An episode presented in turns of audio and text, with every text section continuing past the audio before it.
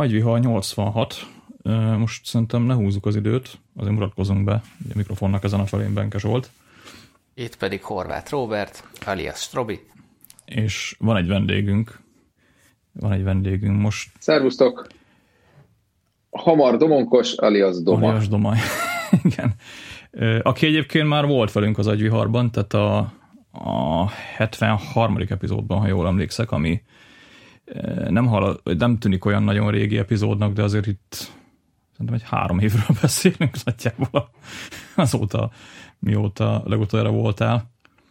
És ugye az volt ennek az epizódnak a, a, a vicces része, vagy mondjuk azt, hogy ez, ez, ez az egész ugye úgy született, hogy én megkerestelek ugye egy hát GTD-vel kapcsolatos ö, mentoring esetleg kérdések, és ugye mondtad, hogy ebből mi lenne, hogy egy podcastet csinálnánk. Úgyhogy ugye nagy, nagy részt egy ilyen, ahogy te mondtad, a cipésznek a cipője lyukas, ami hát nagyjából azt akarja ugye, hogy a Ugye okoskodunk itt mindenféle, okor, tehát mindenféle témáról, ugye itt a GTD-vel kapcsolatban, meg hát ugye azért máshogy szól a podcast, de ugye azért mi is azért bele akarunk néha-néha egy problémákba, és ugye a, a hivatalos csatorna ugye a könyv, ami sok dolgot megválaszol, ugye azért nem mindent, és a, a, a kérdéseink, ugye, amiket így összeszedtünk a mai adásra, azok nagyjából ez, ez, ezzel kapcsolatosan ö, lennének ugye összeszedve. Tehát aki ö, frissen, tehát a hallgatók közül, aki frissen ö, most hall a GTD-ről először, az, az szerintem lehet, hogy nem egy megfelelő célpont lesz most, de aki viszont ugye hallgat minket régóta, az valószínűleg már azért ismeri a rendszert, meg, meg hallott róla, azoknak szerintem ez egy érdekes adás lesz. Tehát mondjuk azt, hogy ki fogjuk nőrködni a dolgokat, de még mielőtt belemennénk, most hall Domonkosról először, egy rövid bemutatkozás esetleg tudsz nekünk mondani. Szem rövid, rövid lenni. No, sziasztok! Az a baleset történt velem olyan 7-8 évvel ezelőtt, hogy beleszerettem ebbe a módszertamba, és úgy maradtam. Én akkor rendezvényszervezőként dolgoztam, és ugye sokak, sokunkkal előfordult már az, hogy így, így rá éreztünk annak az ízére, hogy az addig kontrollálhatatlannak tűnő dolgokat mégiscsak lehet kontrollálni, és az történt, hogy ezt egy ideig csináltam a cégbe, ahol dolgoztam, és aztán felhívtam az asszonyomat, és megkérdeztem, hogy eltart-e, mert én fölmondok, és ezzel akarok foglalkozni, és nem tudom, mi lesz belőle.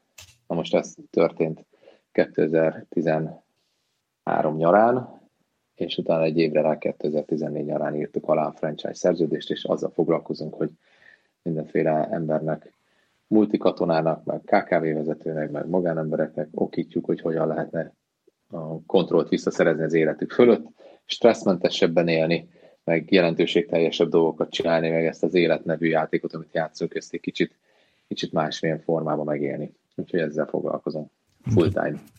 Mondhatjuk azt akkor, hogy igazából, hogyha Magyarországon valaki GTD-vel kapcsolatban akar hivatalos forrásból segítséget kérni, akkor hozzátok kell fordulnia. Mondhatjuk ezt, igen. Uh-huh. Egyébként ezt már meg akartam kérdezni az utolsó kérdésnek, hogy felé de kezdjük ezzel. Egyébként, hogy ismerted meg David Allen? Tehát honnan, honnan jött ez az egész? Um, na, érdekes a sztori. Az volt, hogy, hogy a, a GTD-re nagyon rákattantam, mert akkor ez érlelődött nagyon régóta. Én, én, engem mindig is vonzott a, a szervezetfejlesztés, meg mindig is vonzottak a tréningek. Én magamat az ELTE tanár, matematika tanárképzőjén végeztem. Voltam, jártam az alkalmazott matematikus szakra is, de az úgy nagyon nem, nem passzolt hozzám. A tanárképzés egy ilyen félig parkolópálya volt, mert sose gondoltam komolyan azt, hogy én deriválást szeretnék tanítani gyerekeknek, vagy ahogy a Halácsi Péter mondta, hogy 20 éve keresi, hogy hol deriválhatna, de nem találja. És, és aztán rendezvényszervezéssel foglalkoztam, mert érdekeltek a művészetek, és ahogy mentem előre a karrieremben, meg egyre nagyobb felelősséget kaptam, meg nagyobb csapatokat vezettem, úgy lett egyre nagyobb a káosz is az életemben. A minőségből nem szerettem volna leadni, meg a kreativitásból, így maradt az, hogy a káoszt sikerült magam körül növelni, és ez engem iszonyatosan zavart. És elkezdtem embereket kérdezgetni, hogy, hogy mit csinálnak, hogy rendezik a feladataikat, hogy mi, egyszer valahol éreztem, hogy valaminek lennie kell, valahogy ezt csinálni kell, de nem tudtam, hogy hogyan, és az volt az érdekes, hogy aki jól csinálta, se tudta megmondani, hogy pontosan mit csinál. Akkor elkezdtem könyveket venni, abba se volt benne, és teljesen véletlenül egy nemzetközi konferencián valaki így elejtett egy, egy applikációt. És az applikációnak utána néztem, és az applikációban volt leírva, hogy ez különben a, a, a GTD alapelvek alapján épül föl, vagy az van, az van mögött, az a gondolkodás. És, és aztán, ahogy elkezdtem ennek utána olvasni, így nyilván rátaláltam, hogy a GTD-t ki is írta, akkor letöltöttem a, az iPhone-omra ezt a könyvet angolul, mert magyarul nem volt meg, vagy így, hogy így nem találtam rá, mert ugye az, az a három betű hiányzott a címéről, hogy, vagy a, a borítóról, hogy GTD, tehát más néven futott ez a könyv, aztán az volt a cím, hogy intézem minden. És elolvastam az iPhone-omon angolul, ez egy iPhone 4-es volt, nem akkor iPhone-ok voltak, mint most, tehát hogy azért az kitartás kellett, és teljesen megörültem, hogy ez, ez iszonyatosan jó cucc.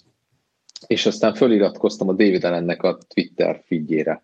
Na most én, akkor nem sok embernek olvastam a, a feedjét, ma már senkinek nem olvasom, és, és ebbe a feedbe egyszer csak azt írta, hogy a én nem is tudom, hogy mi volt, az volt, hogy írtam a David Allen company hogy én szeretnék tréner lenni, de nem volt ilyen a honlapon, olyan volt, hogy belső trénernek lehet jelentkezni.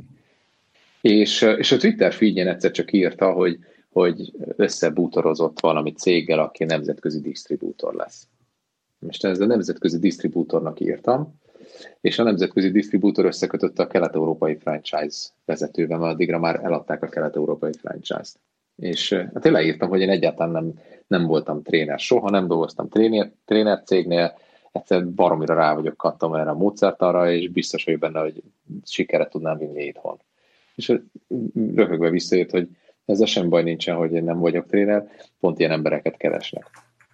És a, amikor jelent, elmentem, hogy aláírjam ezt a szerződést, akkor, vagy hát elkezdtünk tárgyalgatni, akkor, akkor kóstolgattak engem, lövésem se volt arra, mi a tréningpiac, mit kéne írni, meg mit kéne csinálni, le kellett adni egy öt éves tervet, hogy milyen bevételünk lesz, azt sem tudtam, mennyire lehet eladni egy tréninget, azt sem tudtam, hogy mit, semmit nem tudtam az egészről, és akkor ennek egy része volt, amikor aláírtuk a szerződést, ami azért mondjuk nagyon nagy lépés volt akkor a, a, a az anyagi helyzetünkhöz képest, tehát gyakorlatilag a, a lakásunknak a, nem tudom, az egyharmadába került ez az egész buri akkor indulásnak, legalábbis ezt gondoltam, aztán kiderült, hogy majdnem annyiba került, mint a lakásunk, és, és akkor egy része volt ennek az, hogy ugye trénernek kell lenni, és akkor kell utazni Amerikába, és el kell végezni a trénerképzőt. És akkor kiutaztam Amerikába, hogy elvégezem a trénerképzőt, és ott ült a szobába David Allen. Tudod, és akkor ilyen ilyen teljes ilyen feszkó, meg szív megáll, meg stb. itt van a pápa, és közben kiderült, hogy ez egy tök laza csávó, tök laza csávó, iszonyatosan jó fej, baromira közvetlen, e, igazából akkor ő már úgy félig benne volt a nyugdíjas éveibe, tehát aktívan nem ő vezette a céget, hanem ezt is leadta, és, és élvezte azt, hogy, hogy, hogy terjeszteti ezt a dolgot, és igazából már a, a, arra azon gondolkodott, hogy mit hagy maga után. Tehát ő már nem abban nagyon aktívban volt, aktív éveibe volt, hogy akkor most még 100 millió dolgot megvalósítunk, hanem hogy úgy elindította ezt a mozgalmat, mondhatni úgy, és akkor ő ennek a tetején ült, és mondom, egy nagyon-nagyon hiteles csáv volt, nagyon-nagyon jó fazon. Nekem egyébként most az jutott eszembe, hogy végig gondoltam, hogy én hogyan ismertem meg David Ellent, mert hogy igazából megismertem, és igazából nektek köszönhetem mert ha jól emlékszem, a HVG könyvek jó voltából, mikor volt a magyar kiadásnak a bemutatója, akkor kaptunk tőletek tiszteletjegyet, és és nekem ugyanez volt a benyomásom, hogy hát ez egy tök laza csávó, és annyira ö, most egy ilyen kis sipolandó szó jön ide, voltam, ballal kezdődik, és azzal végződik, hogy így nem mentem oda hozzá spanolni, mert így nem tudom, valahogy olyan gáznak éreztem, hogy ú, most akkor itt a könyvbemutató, és mindenki megy oda hozzá haverkodni. Vagy nem tudtam volna mit kérdezni tőle így a lányos zavaromba, de baromi jó volt az az előadás, amit ott tartott, végigjegyzeteltem.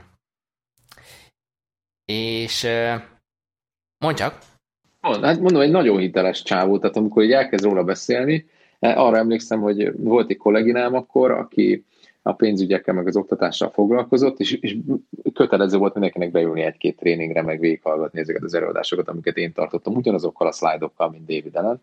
Amikor David Ellen idejött a, a, a HVG könyvbemutatóra, akkor a kolléginám végighallgatta akkor már vagy hatodszorra ezt az előadást, amit én is megtartottam, meg, meg még ugye végült két tréninget, és azt mondja David előadás után, hogy na most megértettem. És akkor úgy röhögtem, hogy figyelj, itt küzdök rá, és most ért. Mit tud az öreg, amit én nem tudok? De mit, mit mondott? És hogy tényleg elképesztő, hogy, hogy mennyire tömören tudja összefoglalni azt a, azt a lényeget, és mennyire nem tolakodóan, talán ez a jó szó, mert amikor valaki hirtelen rátalál, akkor mindenkinek a torkán le akarja tolni, hogy ez mennyire jó cucc, és, és tud azért tolakodó lenni, én is voltam tolakodó sőt, még talán most is az vagyok néha, mert hogy ez, egy, ez, ez, ez néha úgy érzem, hogy az emberek életét meg lehet menteni ezzel. És, és ő pedig ez a, ami tetszik, azt vidd el az asztalról, és hogy, hogy, hogy megtanulta azok, mert meg, ő is végigment gondolom ezen a fejlődési szakaszon, megtanulta azt, hogy mi az a mondat, amire, amire az emberek reagálnak. Tehát, hogyha, hogy egy csomó emberben van ellenállás, és ő például azt mondja, hogy, hogy a, akit érdekel a GTD, az a best and the brightest. Tehát, hogy, hogy ezzel hirtelen már belehelyez egy olyan szituációba, hogy, hogy, hogy te azt érezd, hogy, hogy igazából, és különben igaza is van, mert, mert tényleg a, a legjobbakat érdekli a GTD igazából, akik, akik többet akarnak, akik mást akarnak, akik fejlődni akarnak, de ez igaz akkor is, hogyha lemész a konditerembe, ott általában olyan embereket látsz, akik sportosak, azokat érdekli a sport, akik már alapvetően sportosak, nem azokat, akik nem. Szóval ez volt az érdekes, hogy egy ilyen nagyon-nagyon nagyon-nagyon alázatos fazon, és nagyon jól, nagyon, nagyon jól csinálja, amit csinál. Nekem ide kapcsolódik az egyik kérdésem, amit felírtam, hogy mi a jó belépő a GTD-be, és ezt, hogy kicsit ki is fejtsem, itt arra gondolok, hogy ugye múltkor, mikor beszélgettünk, akkor, akkor már én egyszer-kétszer talán elolvastam az angol nyelvű könyvet, most körülbelül egy két hete megvettem a, a, a magyar nyelvűt, mert úgy éreztem, hogy egyrészt a frissítés miatt, másrészt meg el akarom egyszer olvasni magyarul is, és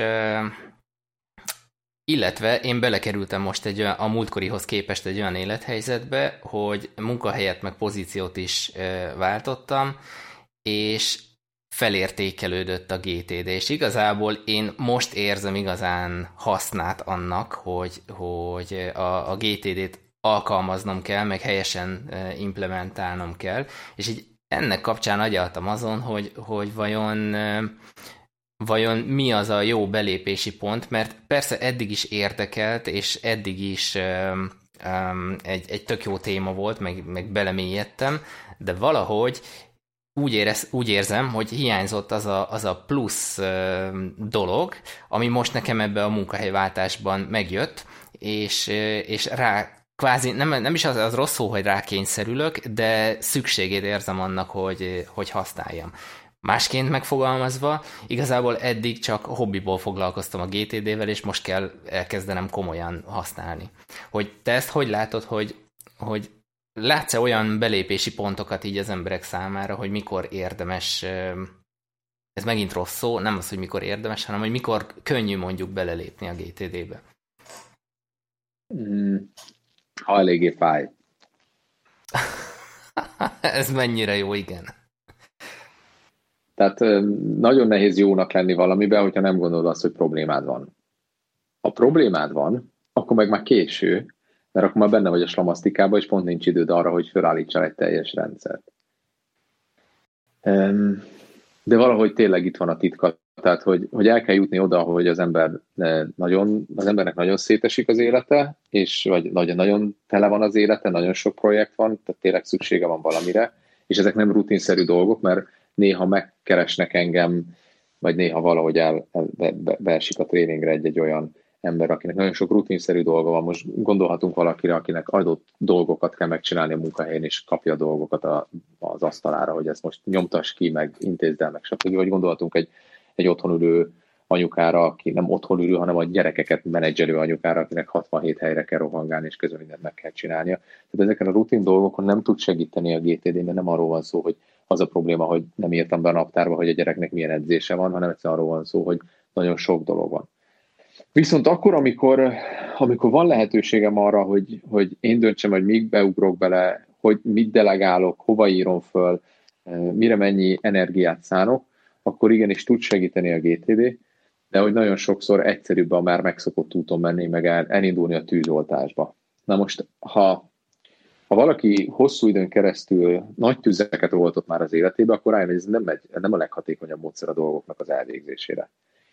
És én saját magam is sokszor bele esek abba, és nagyon kell figyelnem rá, mert hogy nekem, nekem ez egy ilyen ez egy ilyen igazi nehézség, hogy a tűzoltás, tehát ne a tűzoltás irányába menjek, mert a legizgalmasabb projekt elvonja a fókuszomat, és, és nem mér, jó, rosszul mérem föl, hogy mennyi dolog fér, be egyszer, fér bele egyszerre az életembe, vagy ha jól mértem föl, és történik valami, mint például most ez a vírushelyzet, akkor, akkor gyorsan tudjak váltani, és tudjam, hogy milyen projekteket kell elengedni, félrerakni, vagy, vagy delegálni.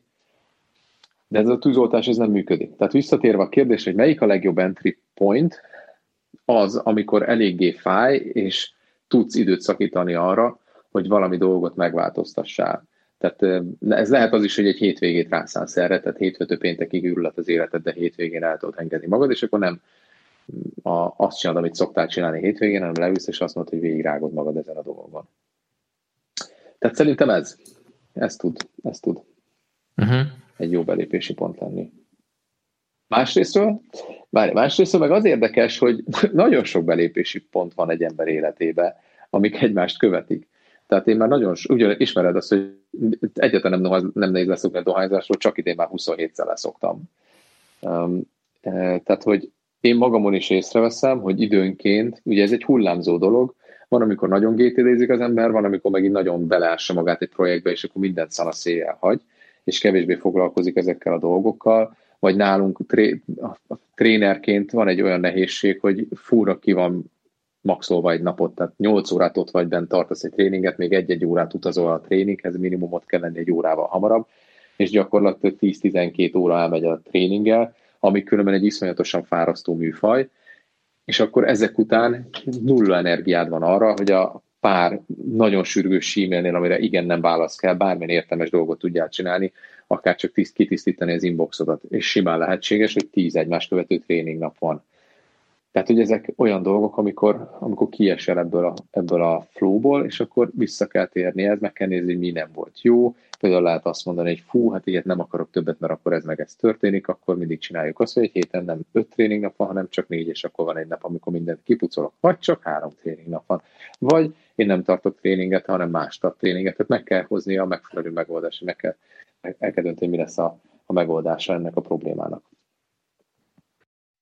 Egy, egy rövid reakció csak, hogy most így visszagondolva, amikor én a jelen élethelyzetemben úgy éreztem, hogy vissza kell nyúlnom a könyvhöz, és, és újból el kell olvasnom, és újból fel kell építenem a, a rendszeremet, az talán az a pont volt, mikor elkezdtem azt érezni, hogy nem én irányítom az eseményeket, hanem az események irányítanak engem.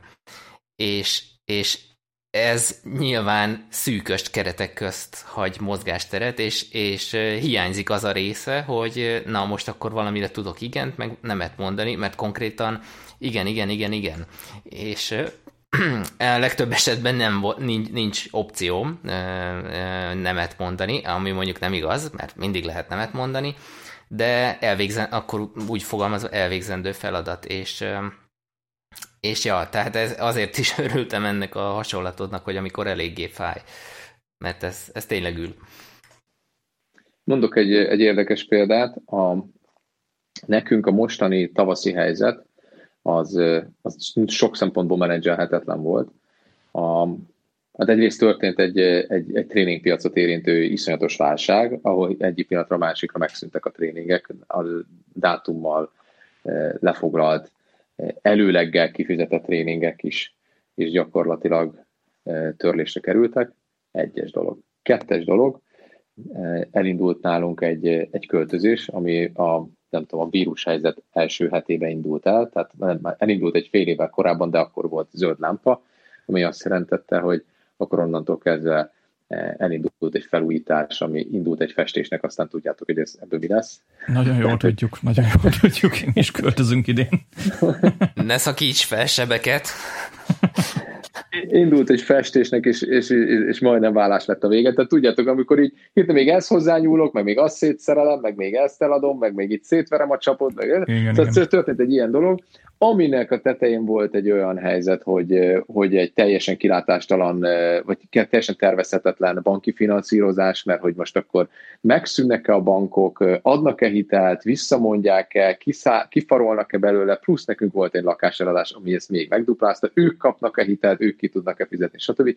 Full bizonytalanság, amitől nem tudsz értelmesen koncentrálni, mert egy ilyen totál kontrollvesztetté állapotban vagy közben a felújításoknál a megfelelő szakmunkások nem megfelelőek, ilyen még sose fordult elő, de valahogy e, velünk előfordult, tehát hogy nem olyan minőségi munkát végeznek, és őket folyamatosan e, ellenőrizni kell, meg noszogatni kell, meg stressz, stressz van velük, meg föl kell vállalni, és akkor erre jön egy olyan, jön egy olyan sztori, vagy hogy el, és igen, tehát erre még jön egy csomó más dolog, amit, ami az egészet menedzselhetetlené teszi. Ugye irodád már nincsen, már kikö, félig kiköltöztél, bejövő irattartó nincsen, munkahelyre nem lehet bemenni, ez totál bizonytalanság van, és akkor a végre ennek a sztorinak, mert minden viharnak egyszer vége van, és akkor szépen lassan megoldódnak a dolgok, és akkor rájössz hogy mi minden hiányzik még, mit kéne megcsinálni, és egy, egy, elkezded látni a projekteket, elkezd valahogy derengeni azt, hogy mik a projektek, mik a következő lépések, és látod, hogy hát ennek a befejezése még másfél év lesz, és ebben vannak olyan dolgok, amik e abszolút prioritások, nem tudom, hogy digitális tréning anyaggal kijönni, az prioritás, de közben nincs konyha, tudod, és akkor így valahogy egy ilyen, valahogy kint a teraszon valami sütsz, stb. Tehát vannak ilyen izgalmas dolgok, és, és mindeközben folyamatosan azt érzed, hogy, a, hogy, hogy tüzet kell oltani. Tehát nincs idő leállni, mert valami össze fog omlani, tehát valaminek vége lesz. És nekem a, a nagy felvi, vagy, vagy, vagy a, hogy mondjam, nagy áramütés az volt, amikor kikapcsolták a gázt. És mondom, miért kapcsolják ki a gázt? Azért, mert hogy a, átírtuk az összes fogyasztót, és szépen jöttek a számlák, de valami egy fogyasztónak a nem tudom a számlája, nem tudom milyen helyre, címre ment, és egyszerűen ebbe a káoszba nem volt arra idő, akkor, amikor számlát fizetünk, hogy megnézem, hogy nem tudom, mind a nyolc darab számla az be van fizetve. Föl se tűnt az, hogy az internet, az áram, a víz, a nem tudom micsoda mellett, ez most speckó hiányzik, vagy nem jött még meg, mert hogy van olyan is, hogy nem tudom, kuka nem jön meg, meg új ház, ki tudja, lehet itt más szolgáltató van, és lényeg, kikapcsolták a gázt, és akkor, a, akkor volt az, hogy azt mondtam, hogy na jó, akkor most kipucoljuk a bejövő irattartót, amiben nem 24 órányi dolgok voltak, hanem sokkal több, mert hogy ez nem is bejövő irattartó volt, hanem csak egy asztal nagyon sokáig, és hogy csak gyűltek a papírok, gyűltek a papírok, és akkor el kell kezdeni kipucolni a dolgokat. És akkor rájöttem arra, hogy ennek a kipucolás, ez a backlog, ez nem egy egynapos munka, vagy egy egy hétvégés munka, mert hogy írdatlan régóta nincsenek ezek a dolgok úgy karban tartva, hogy kellene, hogy legyenek, és akkor innentől kezdve projektet kell belőle gyártani, meg kell csinálni, ki kell pucolni a az asanát, mert hogy az is szétesett, azt sem tudjuk, hogy mi van, előfizetve, minden szétesett. És az a helyzet, hogy ilyen van. Tehát, hogy vihar van, és van a viharban tornádó, meg cunami, amikor mindent elmos, és nem tudod, hogy mi történik, de azt tudni, hogy a viharnak egyszer vége van, és meg kell nézni, hogy milyen ház nem állt a kősziklán. Mi az, ami rosszul volt menedzselve, mire lehetett volna fölkészülni, hogy csináljuk legközelebb, miért van az, hogy 120%-on pörögtek a projektek, és akkor erre jött egy vihar. Ha 80%-on pörögtek volna, akkor a vihart azt még lehetett volna menedzselni. Hogy mit kellett volna elengedni, hogy mit kellett volna máshogy csinálni. És hogy a, a stressz szint, ugye GTD azt mondja, hogy ha stressz van, stresszes vagy, akkor valamit rosszul csinálsz. Ezt nem kell alap, axiomaként elfogadni, hogy a stressz az ezzel az élettel jár. A stressz, stressz van, az annak a jele, hogy a GTD öt lépéséből valamit rosszul csinálsz. És a, és az volt az érdekes, hogy kipucoltam minden, de most úgy néz ki a, az életem GTD szempontból, hogy David ide jöhetne és vlogot forgathatna róla, mert tényleg a bejövőjét tartom ott van, ahogy kell, úgy van fölcímkézve, ahogy kell, tehát minden. Ezzel foglalkoztam az elmúlt hetekben, hónapokban, hogy tényleg nagyon up to date legyen minden. Szóval, amikor, amikor ez megvan, akkor, akkor rájössz arra, hogy a GTD, figyeljetek, most jön, most jön az okosság, most jön a GTD tényleg működik. Ez nagyon érdekes. Mert akkor, amikor stressz van, meg pörgés van, meg tűzoltás van, meg stb., akkor azt gondolod, hogy igen, ez a GTD működik, amikor nincs vihar, meg stb., de nem, ez tényleg működik ez a cucc, és tényleg csökkenti a stresszt, hogyha ezekkel a dolgokkal tényleg foglalkozol, és a, a, a dolgokhoz való kapcsolódásodat egészségesen tartod, és igeneket, meg nemeket mondasz. És amit te mondtál az előbb, hogy nagyon sok dologra mondasz igent, ez igazából azt jelenti, hogy semmire nem mondtál igent, hanem mindegyikre mondtál egy ist. is, meg az is, meg az is, meg az is, de ez nem egy igen, mert ha igent mondunk valamire, akkor az összes többi dologra nemet mondunk, mert csak akkor tudunk igent mondani valamire, hogyha többire nemet mondunk. És így, így egyszerűen egy nagyon nagy flash ebbe az egész GTD-be, hogy nagyon sok ember számol be arról, hogy vannak időszakok az életében, amikor teljesen kiesik ebből a sztoriból, és ha, ha végigcsinálja azokat a gyakorlatokat, ami az elejétől fogva ismer, rögzítsed a dolgokat, pucolt ki, legyen egy rendszered, legyen egy projektlistád, legyen egy következő lépéslistád, legyen egy várókra is, tehát semmi olyan, olyasmi dolog, ami általános iskola alsó tagozatnál bonyolultabb lenne, akkor igenis fog működni. Időt kell rá szánni, vagy akkor is, hogyha a lakásodban rendetlenség van, ha időt szánsz rá, hogy rendet rakjál, hát a, a, azt fogod látni, hogy van. Tehát pont után tényleg rend lesz. Ha nincs, hogy örökké tart a rendetlenség, csak időt és energiát kell rá szánni. Most az alapján, amit elmondtál, nekem azért lát, hogy a mi lakásoladásunk, körözésünk még egész normálisan lezajlott.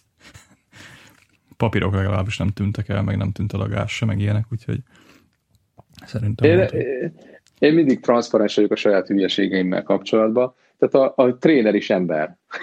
a, a GTD tréner is ember. Tehát, hogy az van, hogy, hogy nem az a kérdés, hogy szétesik-e bárki, mindenkinek a rendszere szétesik. Csak akkor nem esik szét a rendszeret, ha nem csinálsz semmit. Csak akkor. Tehát olyan nincsen, hogy, vagy hogyha nem, nem játszol akkor a játékot, amit nem tudsz kontrollálni, már pedig akkor kezdődik az izgalmas része, amikor, amikor meg, a David Ellennek ugye a, a, a tréningen van egy ilyen egy kedvenc szlájdja, hogy egy szörfön szörfözik egy fazon. És a szörfnél van egy madzag rákötve a szörfre, angol úgy hívják, hogy ankle tether, ami magyarázza is, hogy ez mit, mit csinál, tehát a, a boka, boka madzag.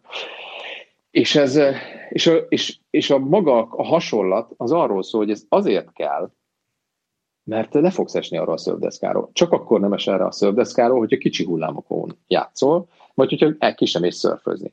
És azért kell ez a madzag, hogy nagyobb hullámokon is el tudják kezdeni játszani. És azért kell a GTD rendszer, hogy olyan dolgokba is belemerjük magunkat vetni, amit különben nem biztos, hogy tudnánk menedzselni, de hogy amikor szétesnek a dolgok, akkor tudjuk, hogy hogy kell összepakolni. És akármennyire szét vannak esve a dolgok, akármennyi papírod van, megfelelő kérdéseket kell föltenni. Mi ez? Van-e vele tendő? Igen, nem. Ha nem, akkor kidobhatom, ha nem, akkor le kell fűznöm, és nyilván van egy digitális, meg egy normális papíralapú rendszered, ahova dolgokat le tudod fűzni. Ez se bonyolult ABC sorrendben van, azt csokkolom.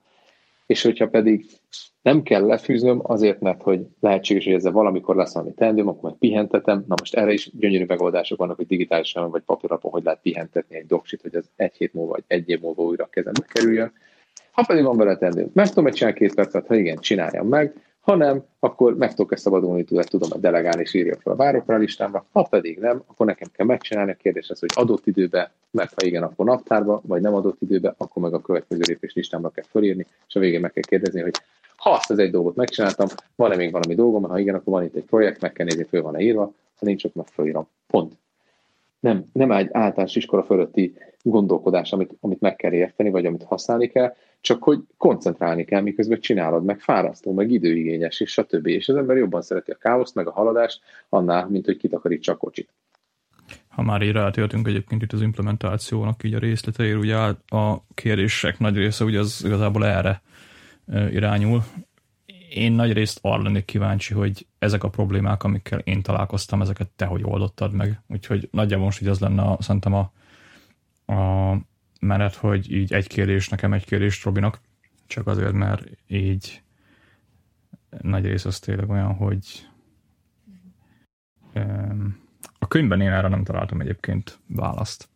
És az első egyébként az, az első egyébként az lenne, hogy a, ugye az inbox ürítés, tehát így nagy rész ugye azzal indulna az egész, hogy a inbox ürítésnek a gyakorisága az, azt, azt meghatározza valami. Ugye én ezt, azt napi egyszer szoktam reggel, és így ennyi. Tehát, hogy ez én, amit így olvastam a könyvben, az kb. annyi, hogy amikor nem csinálsz mást, de neked erre van valami rutinod, vagy, vagy, vagy ahogy jön?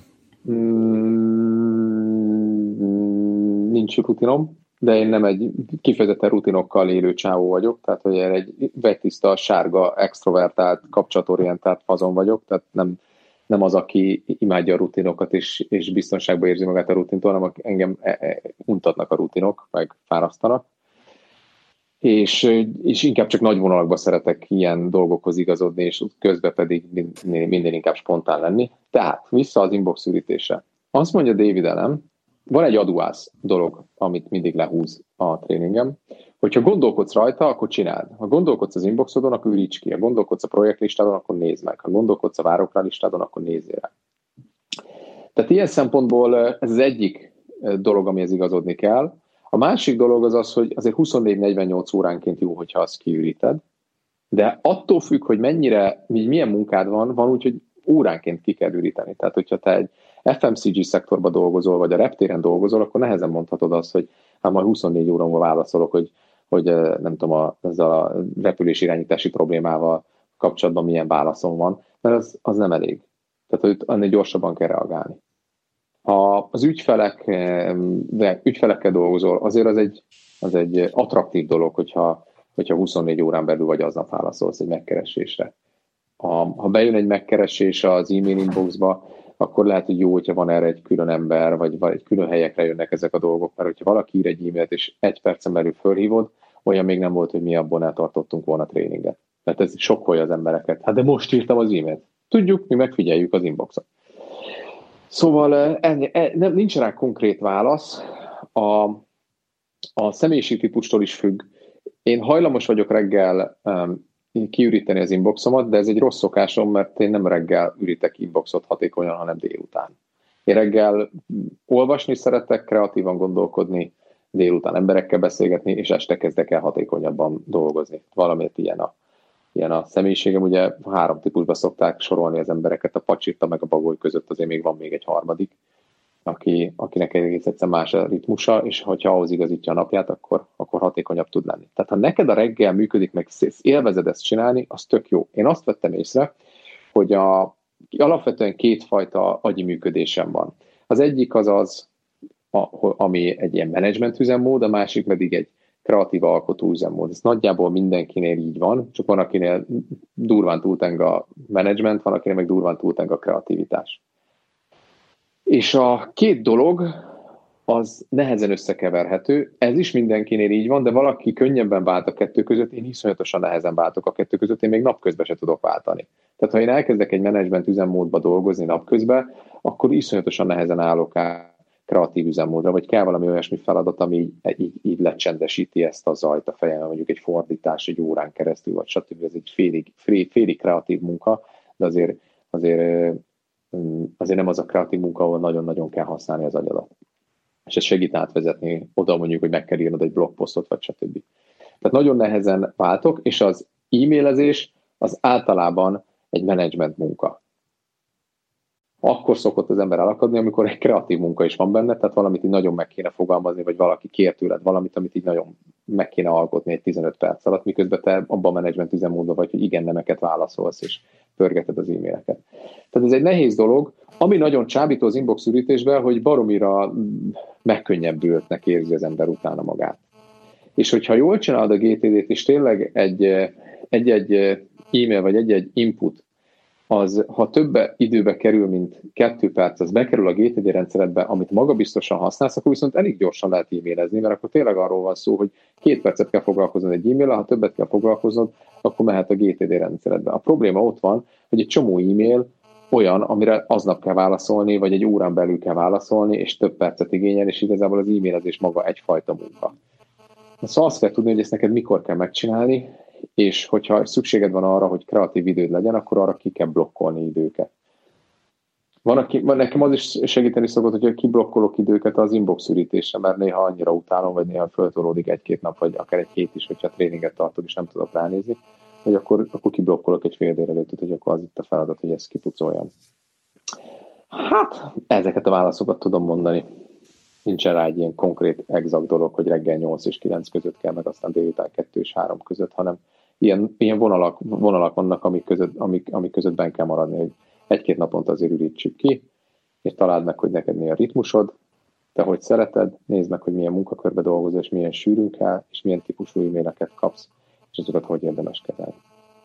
Érdekes módon egyébként nekem az e-mailekkel sosincs probléma, tehát így ezt annyi helyről hallom, hogy úristen, elönt, elöntenek az e-mailek, így ez nem tudom, nekem mindig ilyen elképzelhetetlen probléma volt, pedig azért kapok én is napi szinten azért 40-50, van mikor 80 e-mailt is. Bár ahogy egyébként így egyre jobban átvonulunk ezekre a kollaboratív cuccokra, nagy része az tényleg most már csak így mondjuk egy Trello értesítés, vagy egy, vagy egy Asana értesítés, vagy bármi, de igazából ezek is ugyanúgy, ugyanúgy teljes értékű információk szerintem, csak max megváltozott a médium egy picit. Nekem egyébként ebben a témakörben az okoz nagy gondot, hogy én nem tudom előre, hogy mikor, milyen üzemmódban fogok tudni működni. Tehát lehet, hogy betervezem azt, hogy akkor inbox ürítés holnap reggel, de aznap reggel pont semmi kedvem nem lesz hozzá, és a kedv az nem is jó szó, hanem inkább, tehát alkalmatlan vagyok mondjuk abban az adott állapotban erre a jellegű feladatra, és fordítva. Tehát ez valószínű ez az egyik hibája nekem, hogy, hogy nem tudom ezeket a, a, a rutinokat beépíteni, hogy, hogy nem tudom, ezt nem tudom előre megtervezni. A, ezen az segíthet esetleg, hogyha az összes feladatot föl van írva, akkor tehát sikerült rögzíteni a feladatokat, tisztázni, rendszerezni, áttekinteni, és most a cselekvés ideje jött el, hogy mivel kéne foglalkozni, akkor, akkor a következő dolgok segíthetnek.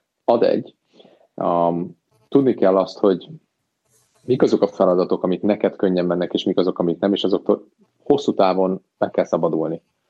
Tehát vannak dolgok, amik iszonyatosan leszívják valakinek az energiát, és vannak feladatok, amik iszonyatosan fölstresszelik, és ezeket úgy kell beosztani, hogy mindenki azzal foglalkozon, ami neki jól működik. Most a saját magamról tudok beszélni, nekem egy, egy, egy lektorálás vagy helyesírás ellenőrzés, attól hajam kihullik. Tehát engem a dolgok 90%-ig érdekelnek, a helyesírás az pont az utolsó 10% ami nem érdekel. Viszont, hogyha egy teljesen ismeretlen témába kell 200 ember előtt előadást tartanom, az meg egyáltalán nem stresszel, hanem inspirál. Uh-huh. Ilyen a személyiségem és ugyanígy van egy csomó olyan feladat, ami, ami könnyen megy, vagy nehezen megy. Ez az egyik dolog. A másik, bizonyos feladatokra rá kell melegíteni. Vannak olyan dolgok, amiknek a rámelegítés akár hetekig tart, ilyen például megírni egy szakdolgozatot. Tehát ez is egy olyan dolog, hogy miért van az, hogy az agyat képes arra, hogy az utolsó nap megírjon 24 oldalt, ez előtte lévő kettő hétben pedig három oldalt bírtál írni. Egyszerűen azért, mert hogy addigra kerültél olyan állapotba, hogy képes vagy ezt a feladatot megcsinálni, és igen, ez idő. És ugyanígy vannak olyan típusú feladatok, amiknek az elvégzéséhez ilyenfajta rámelegítés, vagy az agyadnak egyfajta beállítása szükséges. Például, amikor egy ilyen nagyon komplex árajánlatot kell megírni, ami szintén nem az én kedvencem, mert bár, én, én nagyon könnyen beszélgetek bárkiről, bármivel, de, de nem szeretek annyira írni, meg nem szeretek fogalmazni, meg nem szeretek, nem, meg tudom csinálni, de nem szeretem, az, a, hogyha egy napig tart, akkor arra én két napot szoktam hagyni, mert egy napig görcsölök rajta, hogy el kéne kezdeni, ami különben egy munka. Tehát ez nem egy idő eltoszás, értsétek jól, hanem a munkának a része a bemelegítés. És egy napig tart, egy napig tart. Tehát hiába próbálom, hogy ez csak egy óra legyen, vagy csak három óra legyen, egy napig tart, akkor egy napig tart, nem tudok rajta változtatni. A kérdés az az, hogy jól tudom-e menedzselni ezt az időt. Tehát jól gondolom-e azt, hogy, hogy ez belefér, vagy nekem kell megcsinálni, és ez egy jó, jó jó el, el, eltöltése az időmnek. Tehát ezt tudom neked mondani, hogy, hogy ha, ha nem vagy olyan állapotban, akkor nézd meg, hogy melyik napszakban, melyik héten, melyik, de ez, ez folyamatosan változik a hangulatunk, vagy stb. Mikor vagy olyan állapotban, meg kell nézni azt is, hogy nem lehetséges az, hogy kiégés van, vagy túlpörgés van. Mondok egy érdekes példát, tehát én egy tök szociális csávó vagyok, nekem ez a fél karantén, meg karantén, ez nekem kinyírja az idegrendszeremet, tehát én ezt nem bírom. Megcsem a dolgaimat, és utána este nem töltődöm föl, mert nem megyek el focizni, meg nem jönnek ide barátok, meg stb. És rájöttem arra, hogy ez semmi probléma nincsen, hogyha nem annyit dolgozok, mint előtte szoktam, mert egész egyszerűen nem tudok regenerálódni, hogy másnap ugyanannyit dolgozzak, mert egyszerűen nem, nekem nem, ez a munkaterhelés, ez ebbe az időszakba, ez nem megy, mert nincs föltöltődés. És ezt is bele kell kalkulálni, hogy nincs az a semmi baj, ha ezt előre kalkulálod. Mert a világot meg magadat nem tudod ilyen szempontból megváltoztatni, ezzel kell együtt élni, ezt dobta a gép, ilyen viharba vitorlázunk, most mit tudunk csinálni. Uh-huh. Említettél egy dolgot rögtön az elején, hogy össze vannak írva a feladataid, amiről ugye lehet választani. És ehhez nekem kapcsolódik a, a, a kérdés sem, amit szintén felírtam, tök jó, hogy ez így magától előjön szinte, hogy benne vagyok egyszerűen egy olyan állapotba, ezt én, van erre valami jó szó, csak nem találtam meg, de én elneveztem döntéshozatali bénultságnak, ami, ami az van, hogy ott van előttem, minden rendszerezve van, minden össze van szedve, következő lépések, tehát egy, egy viszonylag azt mondom, hogy, hogy jól összerakott e, projektlista, meg, meg következő lépéslista, és egyszerűen nem tudok róla választani, mert ha ebbe kezdek bele, akkor az miért nem, akkor a másik, akkor igen, de hogyha oda nyúlok, akkor meg lehet, hogy előtte mégis egy másik lépést kellene megcsinálni.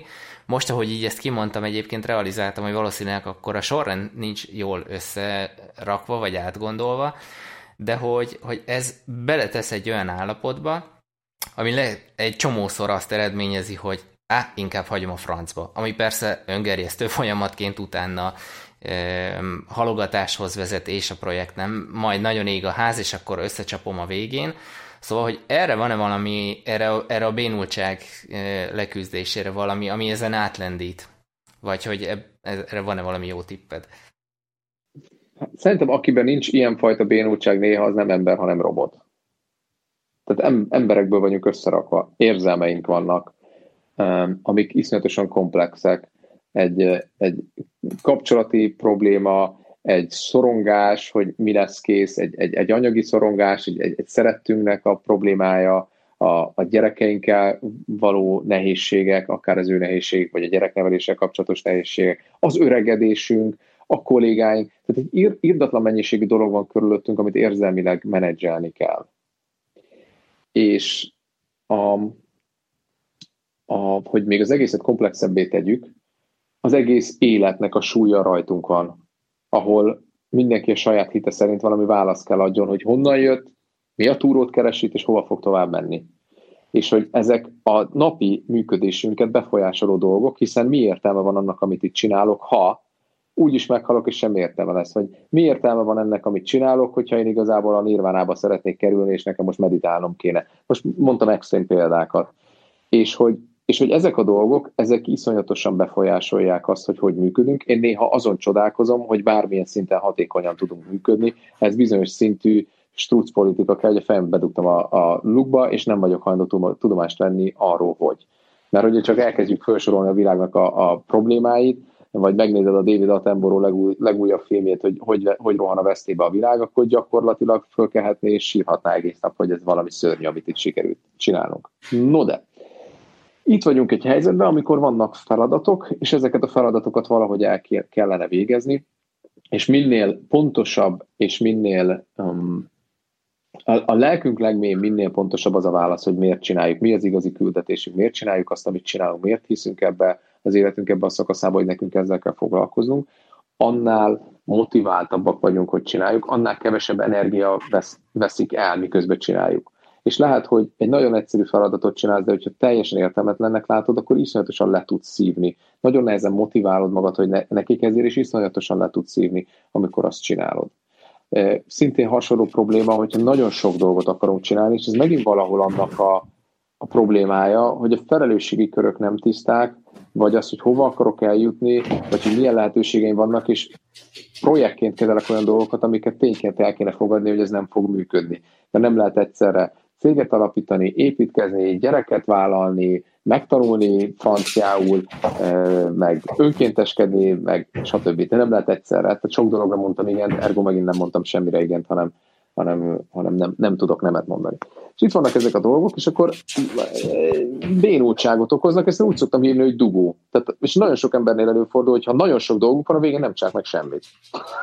nem nagyon vicces. Tehát, hogy, hogy annyira legsokkolja őket, hogy mennyi helyen kéne helytállni, és mennyi mindent kéne csinálni, hogy sokkal nehezebben haladnak. Én ezt rendszeresen észreveszem magamon, de hát ugye maga a Kanban módszer is erről szól, hogy ha hirtelen több projekt van, mint kéne, akkor minden lassabban fog elkészülni, tehát egyáltalán nem sikerül begyorsítanunk a dolgot. Ugyanaz, most, meg is, a... bocsi, most megismétlem a három évvel ezelőtti ö, közbeszólásomat, hogy rólam beszélsz. tehát igen. Nem. Az a helyzet, hogy minden, mindenki ilyen, mindenki küzd ezzel. Tehát, hogy nem úgy ülünk itt, hogy vannak a a produktív emberek, meg a, akik próbálnak produktívak lenni, meg a futottak még kategória, hanem mindenki küzd ezekkel a dolgokkal, és lehet, hogy valakinek valaki úgy tűnik messziről, hogy produktívabb, de ő akkor egy produktívabb állapotába küzd azzal, hogy még inkább az legyen. Tehát lehet, hogy valaki sportosnak tűnik, akkor neki lehet, hogy valaki három óra alatt futja maratont, akkor ő két és fél óra alatt akarja futni, aki meg ma majdnem két óra alatt futja, az meg le akarja futni két óra alatt, két órán belül. Tehát, hogy, hogy ezek olyan dolgok, amik, amiket, amikkel elmondom az én trédumat, a, tényleg a, a, a hitvallásom az a következő, hogy az életünk egyrésztről iszonyatosan értelmetlen, és senki sem emlékszik pár uralkodón kívül, hogy mi volt itt akár csak 100 évvel ezelőtt, vagy 500 évvel ezelőtt, vagy 5000 évvel ezelőtt. Ilyen szempontból csinálsz valamit, esetleg megtalálják a barlangrajzodat valahol, de úgy nem igazán sikerült valami ilyesmit csinálnod, ami nyomot hagy a világba, bármennyire is a lelked mélyre erre, erre vágysz. A másik oldalról az életünk iszonyatosan nagy érték, és nagyon fontos, hogy mit teszünk, és hogy mit hagyunk magunk után, és, és, és mibe fektetünk energiát, és milyen értékeket adunk át a világnak, és hogy, hogy melyik irányba mozgatjuk mi egy cseppként ezt a, a történelmnek ezt a, ezt a vonulatát. És ennek a kettőnek a feszültségébe érünk. És attól függ, hogy melyikhez vagy közelebb, úgy kell, úgy kell helyre visszarángatnod magad az origóba. Mert ha el, elszállsz, és azt gondolod, hogy a te életed valami iszonyatosan fontos, és stb., akkor, akkor jó, hogyha ha tiszta vagy azzal, hogy nem. Tehát hiába gondolom én azt, hogy a GTD meg fogja változtatni Magyarországon a, az embereknek a stressz szintjét, és csökkenni fog az öngyilkossági ráta, és stabilabbak lesznek a házasságok, és a, a apa-gyerek meg az anya-gyerek kapcsolatok, azok, azok javulni fognak, és a munkahelyi morál és a, és a hangulat is javul. Ilyen filozófiai irányba lehet, hogy rám ragadt a David ellennek ez a szokása, hogy így, így nem arról beszél, hogy milyen applikáció és mit csinál, hanem így elviszi, elviszi az egészet a, a, a saját maga által gondolt filozófia irányba, úgyhogy, úgyhogy tereljetek vissza, hogyha túl sokat filozofáltam itt. Én ezt most egyébként le fogom rombolni egy nagyon gyakorlatilag kérdésre. Hát ugye a weekly review, ami egy ilyen nagyon nehezen csinálható dolog, és most egyébként nem arra fogok rátérni, hogy hogyan lehet csinálni a weekly review-t, mert szerintem az, azzal mind a hárman egyetértünk, hogy az egy ilyen corner habit, amit mindenképpen tolni kell.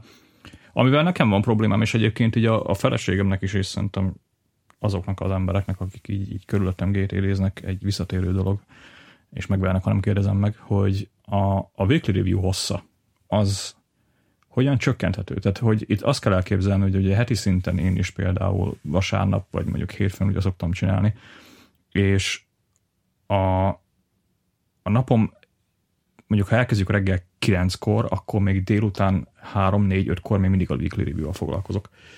És itt nagyjából nekem ezt ugye úgy kell elképzelni, hogy, hogy én elkezdem egy Minesweep-el, elkezdem egy inbox ürítéssel, utána ugye végigmegyek a projekteken, ugye azokat a taskokat, amik, amik vannak, ugye átnézem, frissítem, projekt support, egyéb dolgok, ugye, és egyszerűen rohadt sokáig tart. És, és ugyanez a problémája a feleségemnek is, hogy azok a napok, ugye, amikor a, a weekly review aktuális, akkor arra kb. úgy készülünk, hogy úristen, tehát, hogy ez egy ilyen kimerítő, nehéz szar lesz, és így, így, így az egész nap el fog erre menni.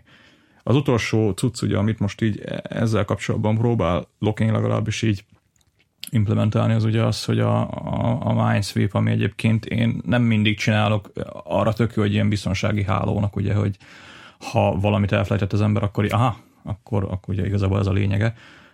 Szóval a MySweep-nek a rutinját azt így lebontom a, a teljes weekly review-ról, tehát ezt, ezt így előző nap így vasárnap megcsinálom, ugye inbox is, és akkor, és akkor hétfőn délelőtt, vagy mondjuk dél környékén, akkor úgy ugrok neki a, a weekly review-nak, hogy ezen nagyjából ezek a, tehát a backlog az már kisebb. Kérdés az az, hogy, hogy nem tudom, neked például meddig tart, hogy lehet ezt, hogy, hogy lehet ezt lerövidíteni? A általános problémáról beszélsz, tehát örülnék, ha megnyugtathatnának, hogy nekem ez minden héten csak egy óra, de nem. Az a helyzet, hogy van egy-két dolog, amivel le lehet rövidíteni. Az egyik az az, hogyha az a, menjünk még egy hátrébb. Ha megfelelő, ha, ha nincs túl sok projekt az életedben, akkor a weekly review is kevesebb projektet kell átnézni.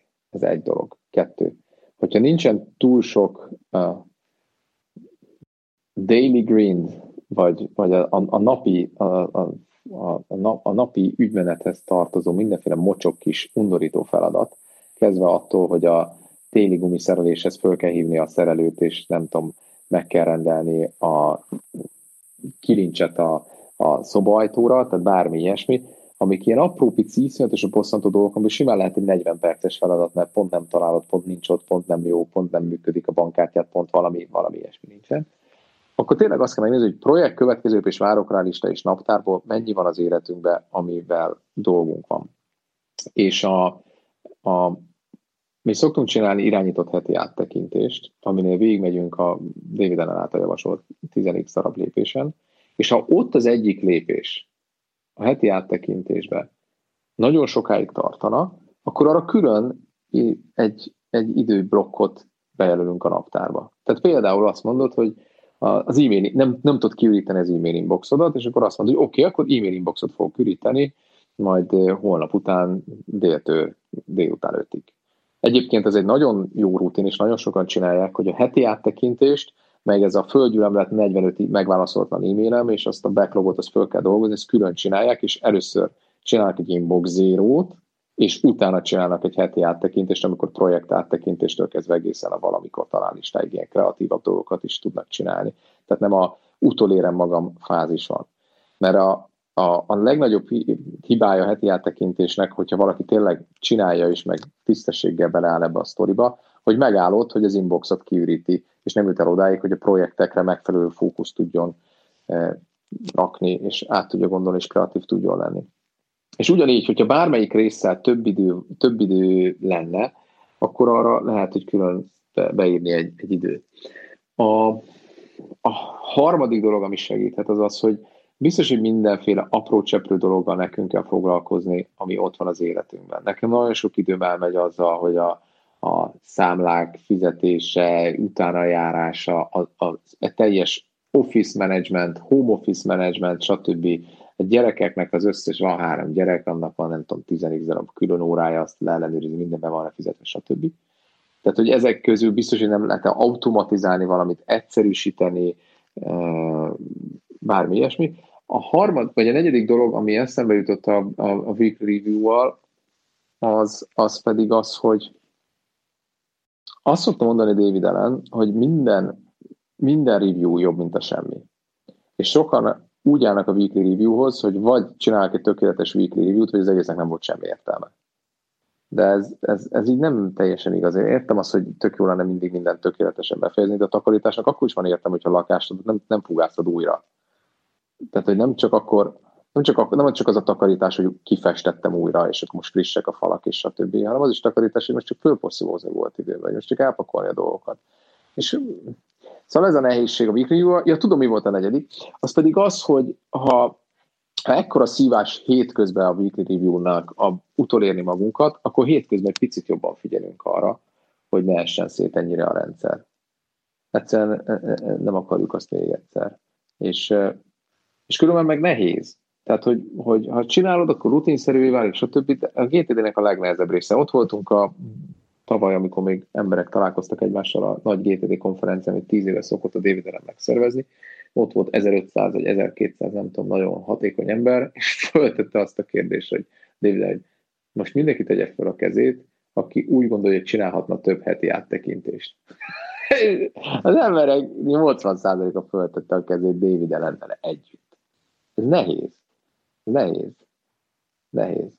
Tehát tegye fel az a sportoló a kezét, aki úgy gondolja, hogy edzhetne többet, pihenhetne többet, ehetne egészségesebben, jogászhatna többet, nyújthatna többet, stb. Mindenki fölteszi a kezét. Tehát nem, nem értük el a maximumot. Ez egy, ez egy ilyen mission impossible. Um, nehéz, küzdelmes, de a kérdés az az, hogy, hogy, hogy ezt érdemesebb. Tehát, hogy azért tart ez másfél napig, mert hogy egy csomó olyan dolgot megcsinálunk a heti áttekintés közben, ami nem a heti áttekintésnek szorosan a része. Tehát mi a projekt, mert van-e definiálva a következő lépés? Van, kész, oké, okay, jó. Két perceseket kipörgetem, nem két perces fölírom, és hogy megpróbálni tényleg nem, nem, nem arra használni a heti áttekintést, hogy, hogy ez egy ilyen utolérős, e-mailezős nap.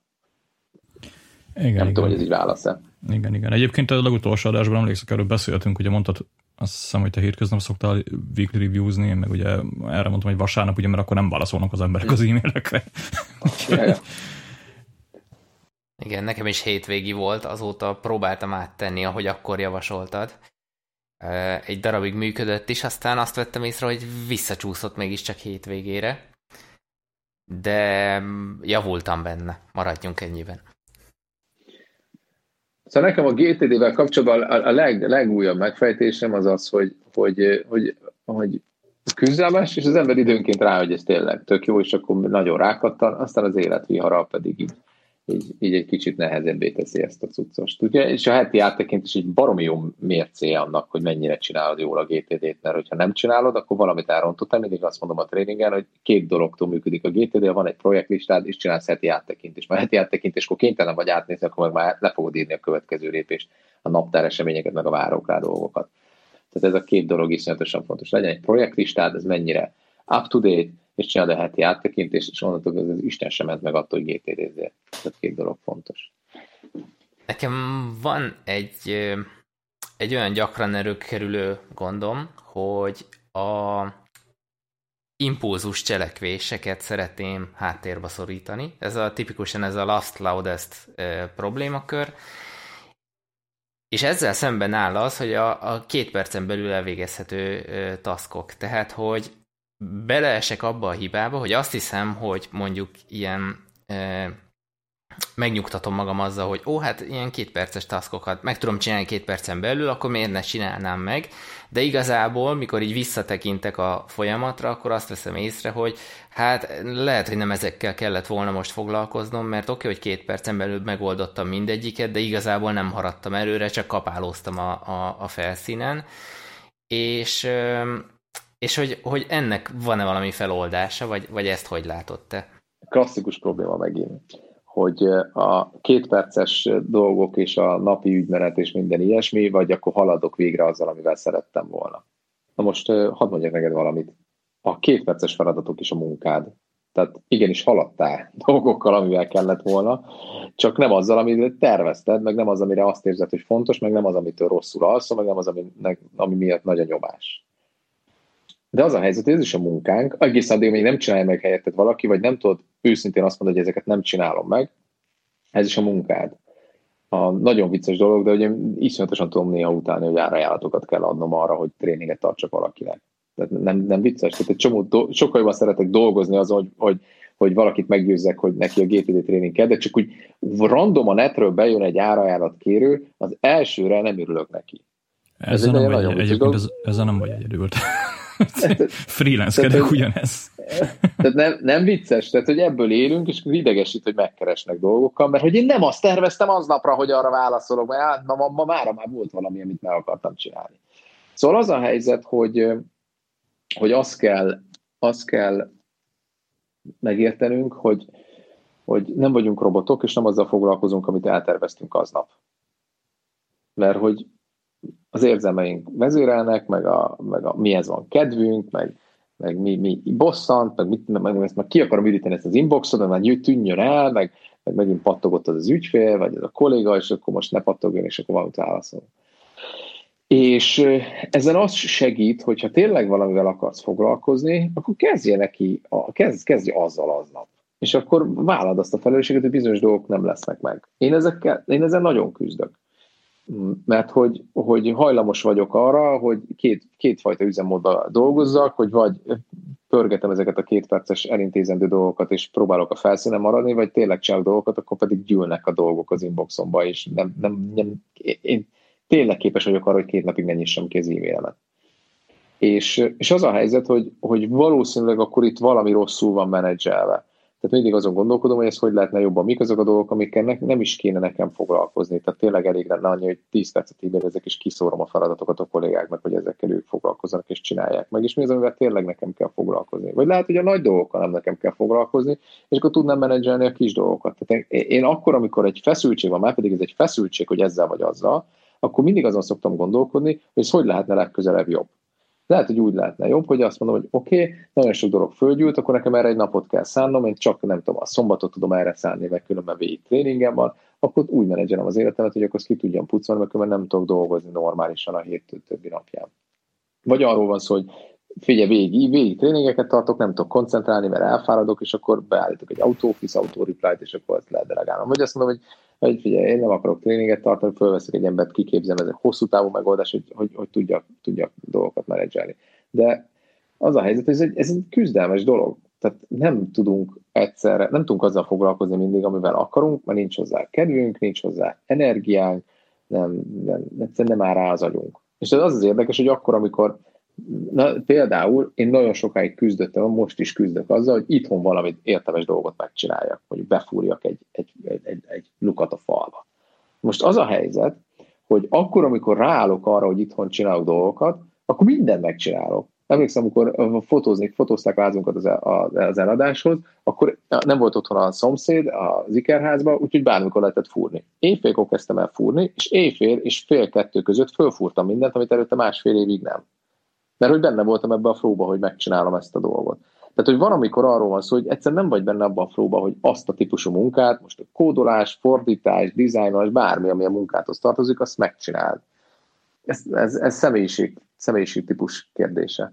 Igazából azt mondta nekem egy, érde, egy, egy fazon, hogy körülbelül 50-60 éves lesz, mire eljutsz odáig, hogy rájössz, hogy mi a te single greatest strength, mi, mi a te legnagyobb erősséged. Az összes többi dolgot, azt, azt szabaduljál meg, ezt delegáljad, és csináld azt, amiben te a legjobb vagy. Nem kell mindennel foglalkozni. Nekem például dumálás az megy dumálás. Ez, ez, ez tök jó, megy, ez nem stresszelek, ez megy, megnyomod a gombot, megy. Tehát, hogy nem tudtok mi látod, de rám se tudsz szólni, mert nem vagy itt a szobába. Ad, akkor is beszélek, amikor levegőt befele veszem meg, akkor is, amikor kifele folyamatosan beszélek, mert ezzel semmi probléma nincsen. Na most, hogyha ugyanezt le kellett, le kellett volna írnom a GTD 10 legfontosabb lépése az életünk végéig, egy ilyen elbukott különben most már kéne írnom a GTD, GTD alapokról, hát azon már vagy egy éve itt görcsölök, hogy nekem ezt meg kéne írni, mert annyira semmi kedvem elbukott írni, utálom az egészet. Na hát így.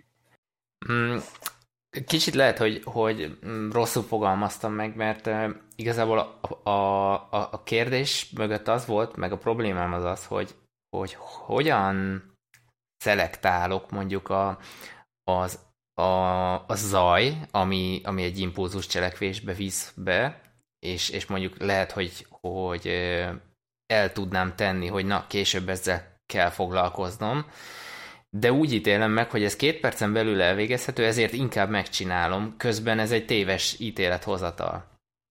A zaj egy olyan dolog, amit, ami, aminél hajlamos, úgy van kialakítva az agyunk, hogyha jön egy probléma, akkor meg akarjuk oldani. És a jó esetben, hogyha produktív állapotodban vagy. Jön valami input probléma, akkor meg akarod oldani. És, és az a helyzet, hogy, hogy az ellentétbe áll azzal, amit elterveztünk, hogy meg akarjuk, amit elterveztünk, hogy meg akarunk oldani. De ez nem egy rossz dolog. Most képzeld el, hogy sétálsz a szavannán, és jön egy, egy antilop, vagy egy, vagy egy orszarvú, egy víziló, a víziló között, hogy képzeljétek el az egyik legtöbb halálos balesetet Afrikában, jön a víziló, tapos, és hogy jön a víziló, és elugrasz előle. Na most egy, minden egyes e-mail egy víziló, ami előle az ember el akar ugrani, és valami reakciót akar csinálni, hogy ez ne legyen ott, azt oldja meg, stb.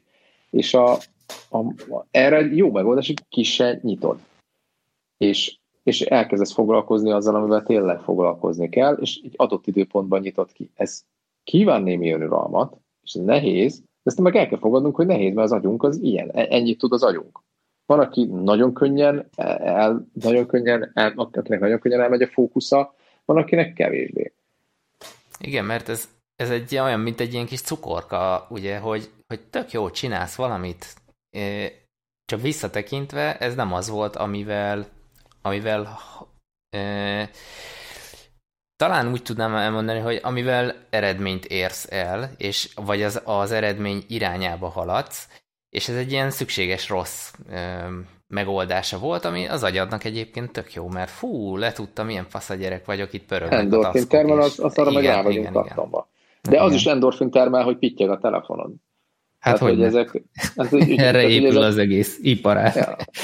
Tehát, hogy, hogy ezeket... Tehát a lányom most félig kapott telefon, mert hogy nem, nincs telefonja, de hogy a karantén miatt kellett, hogy kapjon, hogy ne tudja a Teams-en csinálni a feladatokat, és van egy, van egy száma is, tehát van egy ilyen dominókártya, amivel föl van töltve, és így rám és azt mondja, hogy apa, annyira várom, hogy kapjak egy SMS-t. Meg hogy, meg, hogy anya, tí, anya, anya kapott tíz SMS-t három óra alatt, én meg egyet se. Tehát annyira vicces, hogy meg tudja fogalmazni így tíz évesen, hogy, hogy ő vágyik arra, hogy pittyegjen, hogy valakivel legyen valami interakció. Szóval ezek nehéz dolgok, ezek, ezek a, én mindig azt mondom, hogy fogadjuk el, hogy hogy működik az agyunk, és ha tíz éve próbálkozol, hogy máshogy működjön, és nem megy, akkor az inkább egy tényhelyzet, mint egy megoldandó probléma. És ebből a tényhelyzetből hogy tudod kihozni a legtöbbet? Mi az, mhm. amiben te jobb vagy, mint más? Mi az, ahol, mi az, amiben te a legnagyobb értéket tudod csinálni? Mi az, amit örülni, hogyha lenne egy mágikus asszisztens, és ő megcsinálná? Hogy tudod ezeket tömbösíteni, ezeket a feladatokat, és letudni, és utána jó kipihenni, és valahogy megünnepelni?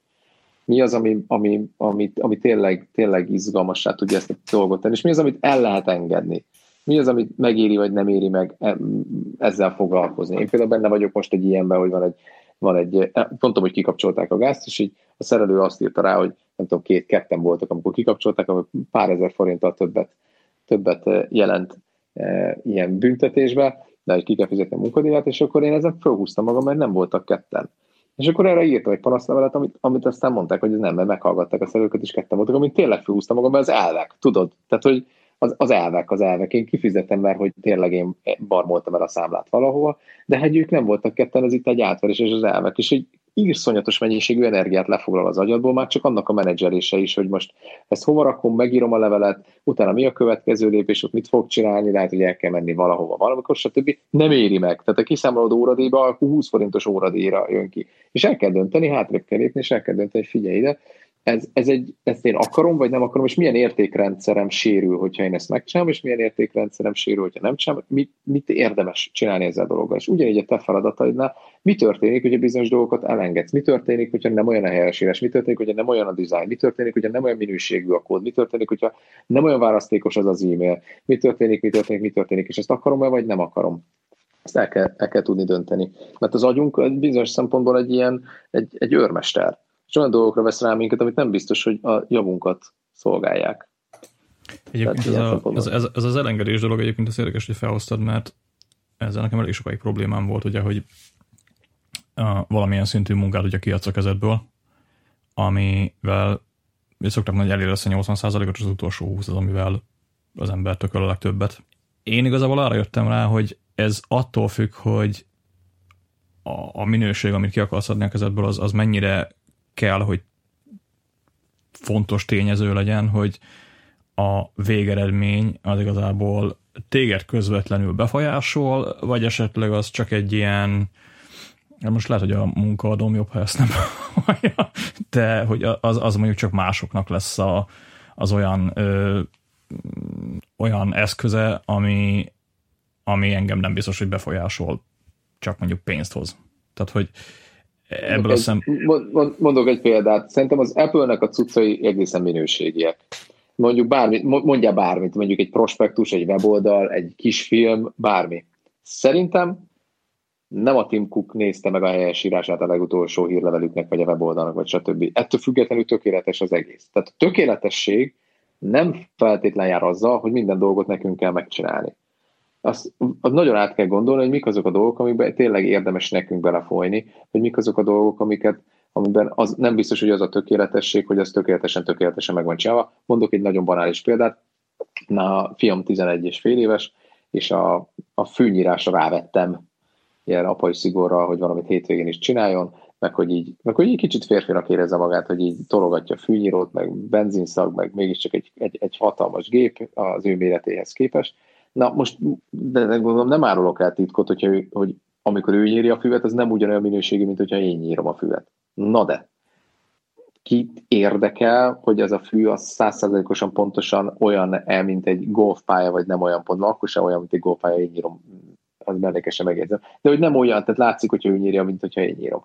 Ugyanis ennek a sztorinak van egy másik vetülete is, hogy én azt szeretném, hogy ő növekedjen ebbe a dologba, és legyen egyre jobb, és néha így rászólok, hogy ezt még így kéne meg kéne, de hogy körülbelül elfogadom azt a minőséget, amit ő csinál.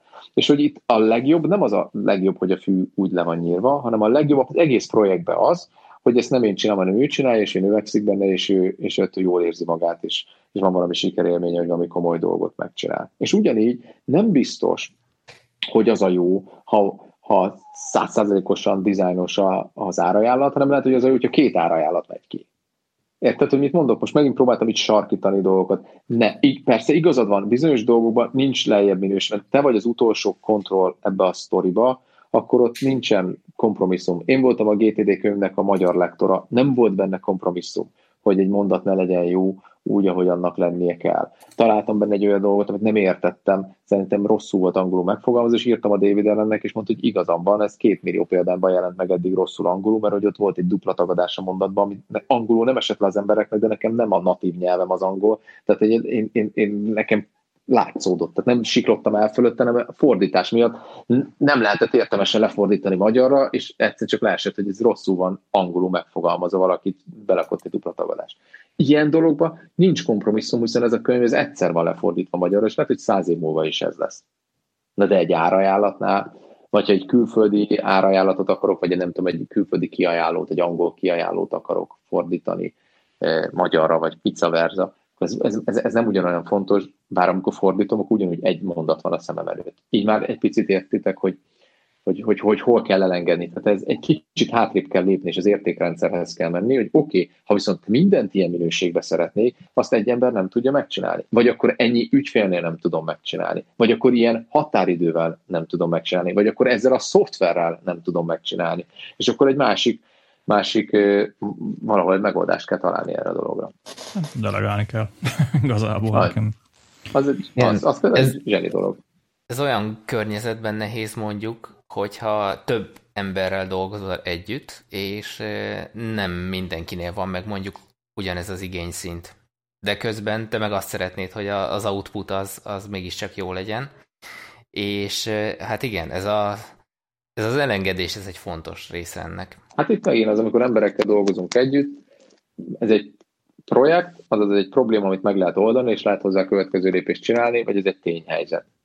Probléma, a, hogy ez nem olyan, és szeretném, hogy olyan legyen, az embereket, embereket lehet fenyíteni, meg lehet motiválni, meg lehet cukorkát adni nekik, meg sok több, több pénzt beígérni, vagy stb. embereket lehet lecserélni, meg dolgokat el lehet fogadni, hogy ez nem lesz olyan minőségű. Na most a, a, a senki se szeretné, hogy egy olyan ember operálja, egy olyan sípszebés, sebésznek a kése alá feküdjön be, aki úgy csak 80%-ban szeretné a dolgokat megcsinálni, vagy az asszisztens csak úgy nagyjából altatja el a beteget, tudjátok? Tehát, hogy vannak az olyan dolgok, amiben mi is elvárjuk a 100-120%-ot. Igen, igen. De tudni kell, hogy mik ezek. Tudni kell, hogy mik ezek a dolgok. Tehát a maximalizmus önmagában nem érték, mert a maximalizmus egyben egy csomó minden dologra nemet mond, hiszen az erőforrások korlátosak. A maximalizmus az egy jó projektmenedzsmenttel együtt érték, amikor tudom, hogy hogy tudom a maximális dolgot, eh, maximális dolgot megcsinálni. Igen, és ez sajnos valószínű, sajnos, vagy szerencsére, nézőpont kérdése, nálam például ez biztos, hogy az alapképzettségből adódik, én gyógyszerész vagyok, ott nem mindegy, hogy 10 mg vagy 15 mg, tehát ez, ez igen. Mexikóban mindegy. Me- Mexikóban mindegy, igen. Na, én akartam egy, egy másik kérdésem, mert nekem egy régóta piszkálja az agyamat még hozzá. Egyébként ezt említetted itt az előbb az egyik kérdéssel kapcsolatban, hogy a, az otthoni feladatokkal neked is problémád van, ugye így egy húzamban megcsinálsz sokat, és akkor kész, és akkor, ha jól értem, akkor te se nyúlsz az otthoni feladatokhoz utána kb. egy évig. Nekem igazából vannak ugye olyan most itt a kontextus listákra szeretnék rátérni. Ugye én ezt nagyon régen elengedtem már, hogy én ilyen napi tudó listát rakok össze, mert úgyse lesz az a naptárban, amik bent vannak, az kell foglalkozni, a többi meg ahogy jön. Ehhez ugyanadjából azt kell elképzelni, hogy én így a kontextusokban, amiket létrehoztam, azok így nagyjából tényleg tükrözik azt, hogy tényleg elég sokat időt fordítottam erre szerintem, hogy azok a kontextusok, amik nekem vannak, azok tényleg azok a kontextusok, amik vannak. Viszont nekem még mini problémám van azzal, hogy van két-három olyan kontextus, amit például a telefon, tehát hogy telefonhívások, amiket egyszerűen nem nézek magamtól. És hiába úgymond a, a logika megvan mögött, hogy persze, amikor nálam van egy telefon, akkor a hívás listán menjek végig, vagy amikor otthon vagyok, akkor nézzem végig az otthoni feladatokat, de valahogy mégis így a, a munka, munkával kapcsolatos cuccoknál ez működik, tehát hogyha azt mondom, hogy oké, okay, akkor nézzük a az Office feladatokat, amik, mit tudom én, gépnél vannak, ugye nekem több ügyfél van, több ügyfelek szerint vannak ugye lebontva a, a, a komputer ö, kontextusban, viszont Viszont ha mondjuk hétvégén itthon vagyok, akkor, akkor nem ahhoz nyúlok, hogy nagyon nézzük meg az otthoni listát, hanem hm, itt van a YouTube-on egy videó, nézzük meg azt, vagy, vagy, vagy, mondjuk mit tudom én, valami más cuccal szórakozzunk, vagy bármi. Tehát hogy, hogy, hogy jön ez, hogy, hogy ráveszed magad, hogy oké, okay, akkor itt a telefon, Nézzük meg a telefonlistát. Nehéz. Azt tudom mondani, hogy a, ami segíthet, hogyha nem bonyolítod a rendszeredet, hanem egyszerűsíted, és egy következő lépéslistát csinálsz. Vagy kettőt, munka, meg magánélet. És a, nagyon sokszor az van, hogy, hogy az agyunkra erőltetünk olyan kontextusokat, amit ő nem kényelmesen használ.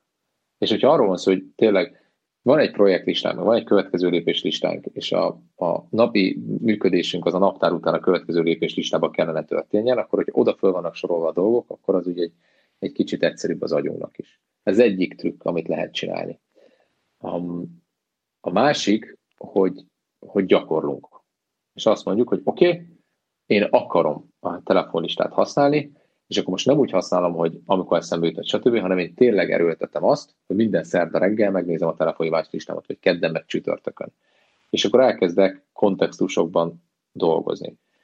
Itt óvatosnak kell lenni abban, hogy egyrészt erőltethetem is azt, hogy hatékonyabb legyek, vagy máshogyan működjek, másrészt meg tehát lehetek proaktív, hogy akkor oké, okay, akkor most eddig nem használtam a telefonistát, és ezt meg akarom tanulni, meg kell reaktívnak is lenni, hogy figyelj, ez nekem nem megy, én ebben nem gondolkodom, én nekem ez tök nem természetes. Mondok egy példát, hogy a, a számlámat számítógépen fizetem be, úgy 99%-ban. És ott voltak a számítógép listámon, mert hogy annyira GTD, hogy a számítógép. Szóval rájöttem, hogy nem, én ezeket külön szeretném látni egy számlák címke alatt. Nekem az a kontextus. Azt nyitom meg, azt zárom le, ott nézem meg, hogy minden be van-e fizetve, és azt nem akarom kinyitni egy hónapig utána nem a számítógép listámba kezelni. És hogy ez nekem így tök jól működik, semmi problémám nincsen vele. És vannak olyan kontextusok, amik ideig működnek, aztán megint nem működnek, és ennek én arra jöttem rá, hogy, hogy nekem nagyon sokat segít az, hogy van egy következő lépés kontextusom, ami összeszedi az asanán belül, összeszedi az összes kontextus, és egyben mutatja meg. És akkor ez így egybe látszik, és akkor sokkal kényelmesebb az egészet áttekinteni, és, és utána még az apró kontextusokat, vagy ezeket az allistákat megnézni. Egyébként így te mennyire követel így a, mert hogy azért a kontextusoknál szerintem mindenképpen a customizálás az fontos, tehát hogy neked mennyi idő volt ezt mondjuk így kialakítani? Vagy ez ilyen folyamatosan fejlődik? Folyamatosan alakul. Szerintem az folyamatosan alakul. Tehát rájössz arra, hogy minek van értelme, minek nincs értelme, jó vicces listákat kitalálsz, read fun, read must, read work, um, és a többi, és a barátai, meg lead, amivel, amivel igazából az csak egy, egy halott lista, tehát ha akarok, utána nyúlok, ha akarok, nem, tehát nem egy olyan dolog, amit ki kell pörgetni, hanem ez egy, ez egy opciós, opcionális lista, akkor az nem is következő lépés lista, az csak egy ilyen, az, egy, az, csak egy, az csak egy support, tehát hogy ezek folyamatosan fejlődnek, és mindig azon kell gondolkodni, hogy ez a dolog hogy lehetne jobb, és mi mesterkért, mi erőltetett, mi az, amit, mi az, amit viszont lehetne erőltetni, és ennek a kettőnek a dinamikájában kell élni. Most például én azon vagyok, tehát ha, most kérdezem, most azon vagyok, hogy én, én, én arra jöttem rá, hogy ne, nekem most ebben a pillanatban egyszerűsíti, mert most kevesebb következő lépésem van, de azok ilyen nagyobbak, egyszerűsíti a dolgomat, hogyha ha ezeket, ha ezeket egy következő lépés listában is látom, és azokat nézem most leginkább, másrészt meg mivel nagyobbak, ezek közül néhány dolgot át kell emelni a naptárba, mert hogy így nem arról van szó, hogy egy három órás feladat, hanem két napos feladat valami dolgot megcsinálni, és akkor azt oda át kell pakolni. Én most egyébként kinyitottam a kontextus listámat, és azt tapasztalom, hogy ezt engedtem el a legkönnyebben, hogy, hogy, hogy ezzel most így nem. Igazából van egy home admin, meg nyomtatás, ami, amit így látok, hogy van benne több elem, ami, aminek historikus oka van, mert korábban volt sok nyomtatáshoz köthető feladat, mondjuk így a munkám kapcsán, de a, a lényeg az, hogy én ezt így visszaemlékezve valószínűleg azért engedtem el, hogy majd, amikor már minden egyéb részét a GTD-nek összetettem, akkor ez lesz így a habatortán, hogy a kontextusokat is majd rendbe teszem, és, és ezt így, így elenged, teljesen elengedtem, nem is használom egyébként.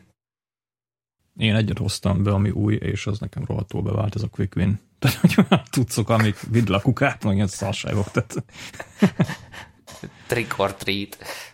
Én, én azt tudom javasolni, most ha valaki küzdik ezzel, hogy így csináljon egy darab következő lépéslistát. És hogyha megijed attól, hogy 120 elem van rajta, akkor akkor vagy szembesül, hogy ennyi, ennyire komplex az élete, vagy kezdjél el kihúzogatni projekteket, meg következő lépéseket, hogy lehet, hogy ez nem biztos, hogy most kéne, vagy tegye át a Someday Maybe listára, hogy így nem most, vagy pending listára, tehát hogy, hogy a pending lista, vagy a Maybe lista, az, az, azok nagy barátaink. Tehát hogy nem, ha nem csinálsz valamit már egy hónapja, egy projektet, akkor, akkor az nem egy aktív projekt, csak szólok. Tehát, hogy az, az egy ilyen pending, mondjuk ki, hogy nem csináljuk, mondjuk ki, hogy ez most nincs fókuszban, ezzel nem foglalkozom, nem is e-mailezek róla, semmi nem történik, csak szeretném már befejezni, de nem történt vele semmi. Csak az ügyfél várám.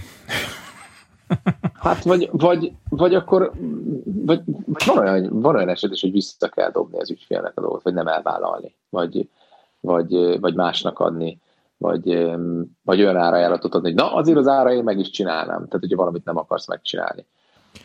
Hát tehát, hogy azt is tudnék, hogy az, az nem jó, tehát az, az egy rossz reklám, hogy másfélszer annyi munkánk van, mint amit el tudunk végezni, akkor mindenkit hitegetünk, meg csak csúszunk, meg stb. Akkor árat kell emelni, hogy másfélszer annyi munkád van. És akkor hirtelen nem lesz probléma. Hát igen, ez, ez általában beszokott válni. Szerint, én, még egy kérdés fel akarok tenni, aztán szerintem zárjuk ezt az adást, mert nagyjából úgy tömören szerintem mindent végigkérdeztünk, amit szerettünk volna. Ezzel szerintem mindenki szív. A, felkelsz hajna háromkor, és akkor huhu, így ez eszembe jut, az eszembe jut, az eszembe jut, és akkor le kéne írni. Ezt ki hogy csinálja? Én így próbálkoztam itt jegyzetfüzettel, mindenféle baromsággal. Ugye éjszaka az azért nem úgy működik, hogy írogatunk a jegyzetfüzetben, nem látsz semmit. Az utolsó cucc, amit most megpróbáltam, ugye ez az Apple vagy sajton van, ugye a sleep trackingre ugye van egy ilyen funkció rajta, hogy tudsz, ö, tudsz rajta írni. Nem a legkényelmesebb, de nekem ezt, a, ezt tűnt eddig a leghatékonyabbnak, vagy legkevésbé szívásnak. Ez, ez, ezt ti hogy csináljátok? Hogy ez... Mm. Mm. Velem ritkán szokott előfordulni, de akkor a telefonomon diktálok magamnak egy e-mailt, ezt csokolom.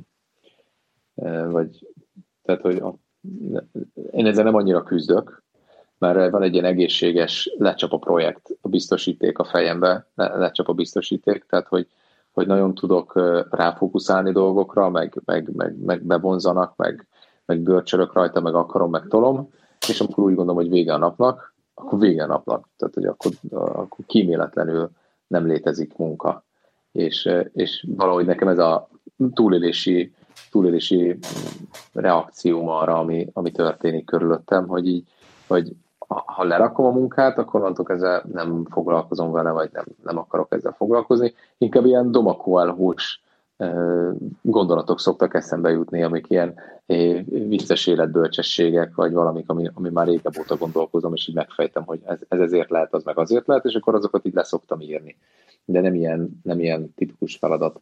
De erre ugye, tehát szerintem teljesen, hogy próbálgatod, hogy mi az, ami működik, hogy zavar a fény, akkor, a, vagy a, a, a kijelző, akkor, akkor papír, a diktálás, tehát ezek bár, bármelyiken működhet de próbálgatni kell, mert szerintem mindannyian különbözőek vagyunk. Egy biztos, ügyépítés csak annyit mond, hogy a fejedben nem maradjon.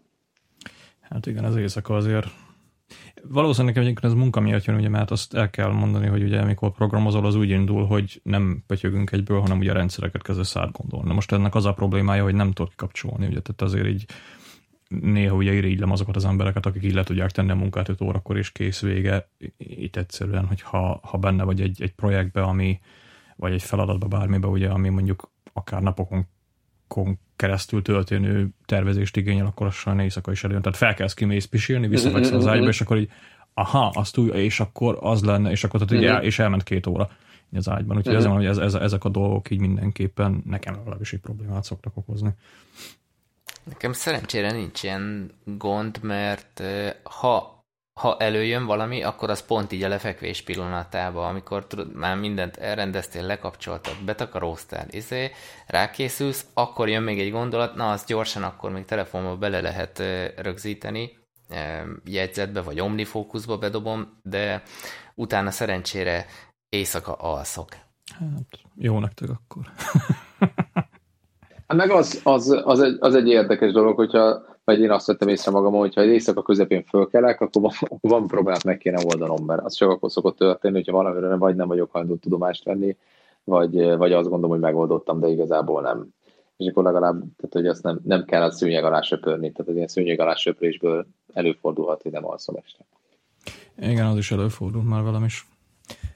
Csak mondjuk ott ugye azért hajnal kettőkor nem kezdesz el Bár volt már olyan egyébként nekem is, hogy hajnal kettőkor ölöttem az ipad és akkor elkezdtem írogatni így a dolgokat, amik jöttek, csak hát ugye annak a feleségem annyira nem örül, mert ugye világít a dolog, de Hát, Én múltkor a betonozásnak álltam így neki hajnal háromkor. Az is egy jó tud egyébként. Na jó, nem. Porszívózni. Na, ö, szerintem zárjuk a mai adást. Ö, még annyit mondjunk el, hogy hol lehet titeket megtalálni a weben. Hát fölmentek oda, hogy www.hamar.hu, ami meg semmi köze ahhoz, hogy azt erőltetnénk, hogy dolgokat hamar kell befejezni, hanem engem így hívnak hamar.hu, hamar Productivity Consulting, és ott találtok mindenféle infót.